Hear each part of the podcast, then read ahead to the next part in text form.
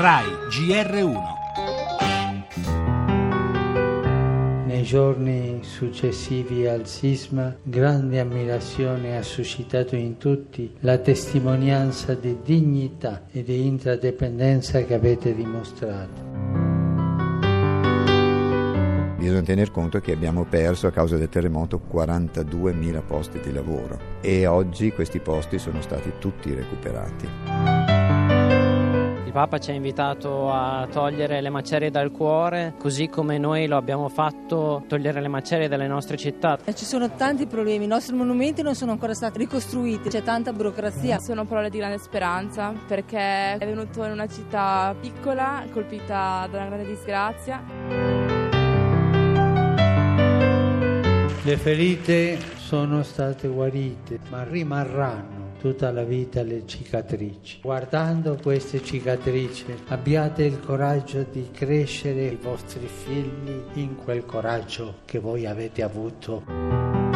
Le ferite si rimarginano, non si cancellano mai del tutto, a maggior ragione quelle che arrivano più in profondità e lacerano quello che c'è più caro e vitale, gli affetti, la casa e il lavoro.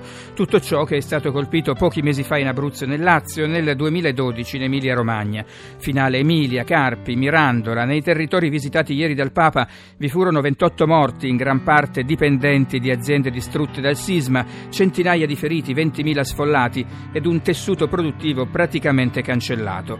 Molto è stato fatto da allora, come il recupero di decine di migliaia di posti di lavoro di cui ci ha detto il vescovo di Carpi, Monsignor Cavina. Molto resta da fare, a partire dal ripristino integrale dei centri storici e dei luoghi di culto, sollecitato anche ieri dal Papa. Ma come sottolineato da Bergoglio, la prova offerta dai cittadini dell'Emilia dimostra che superando la ristagnazione ricostruire si può.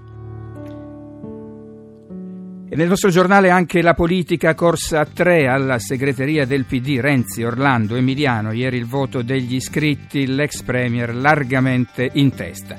Per le notizie dall'estero, la sciagura in Colombia ci sarebbero anche due italiani tra i 200 dispersi, più di 250 le vittime accertate.